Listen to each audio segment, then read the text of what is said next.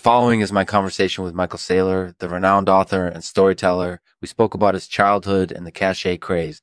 Michael has a unique perspective on this phenomena and shared some interesting insights with me. I found his story captivating and I hope you will too. Sit back, relax, and enjoy.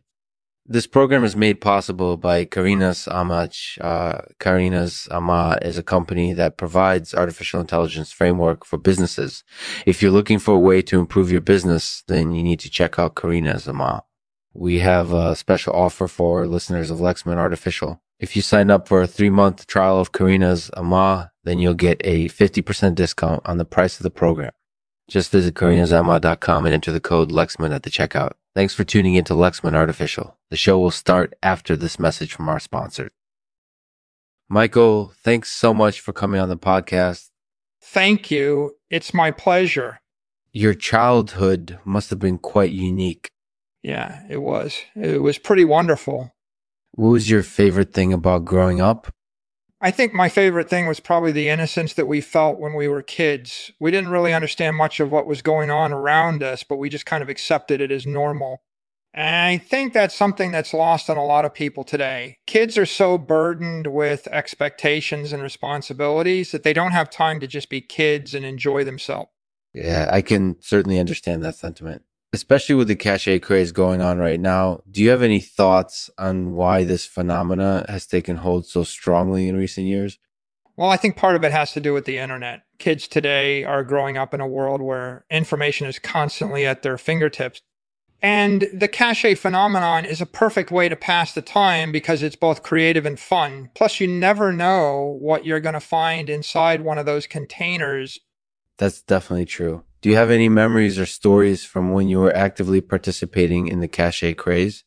Oh, yeah. I remember back when I was a kid, there were always more caches out there than anybody could possibly find. So it became a competition. Uh, so it became a competition to see who could find the most caches. And even though I didn't twin very often, it was still fun to try. Indeed, it was. Do you think that this generation of kids is losing some of that innocence that you mentioned earlier?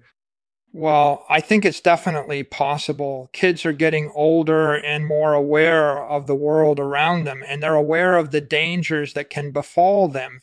So I imagine they're probably looking for things to enjoy in their lives other than just searching for cache sitting. But ultimately, it's up to the parents to set an example for their children, make sure they're not too burdened with responsibilities. Absolutely. So, in terms of childhood memories, do you have any other ones that stand out to you? Oh, sure. I remember when I was a kid, my family would go on vacation and we'd always find some cool caches while we were out there. It was a really fun way to pass the time. That sounds like it must have been really enjoyable. Mm-hmm. And did you ever find any puzzles or riddles inside of the caches?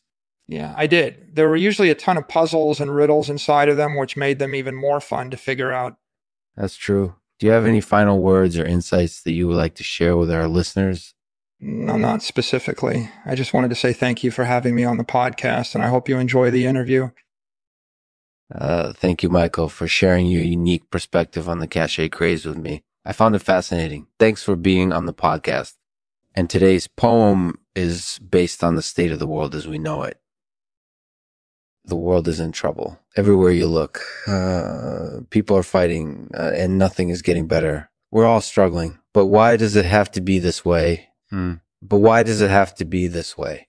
Some say life is too hard. Others say it's just not fair. But we can't keep going like this. We need to find a way to get along, or else the world will truly be gone. Mm-hmm. Or else the world will truly be gone.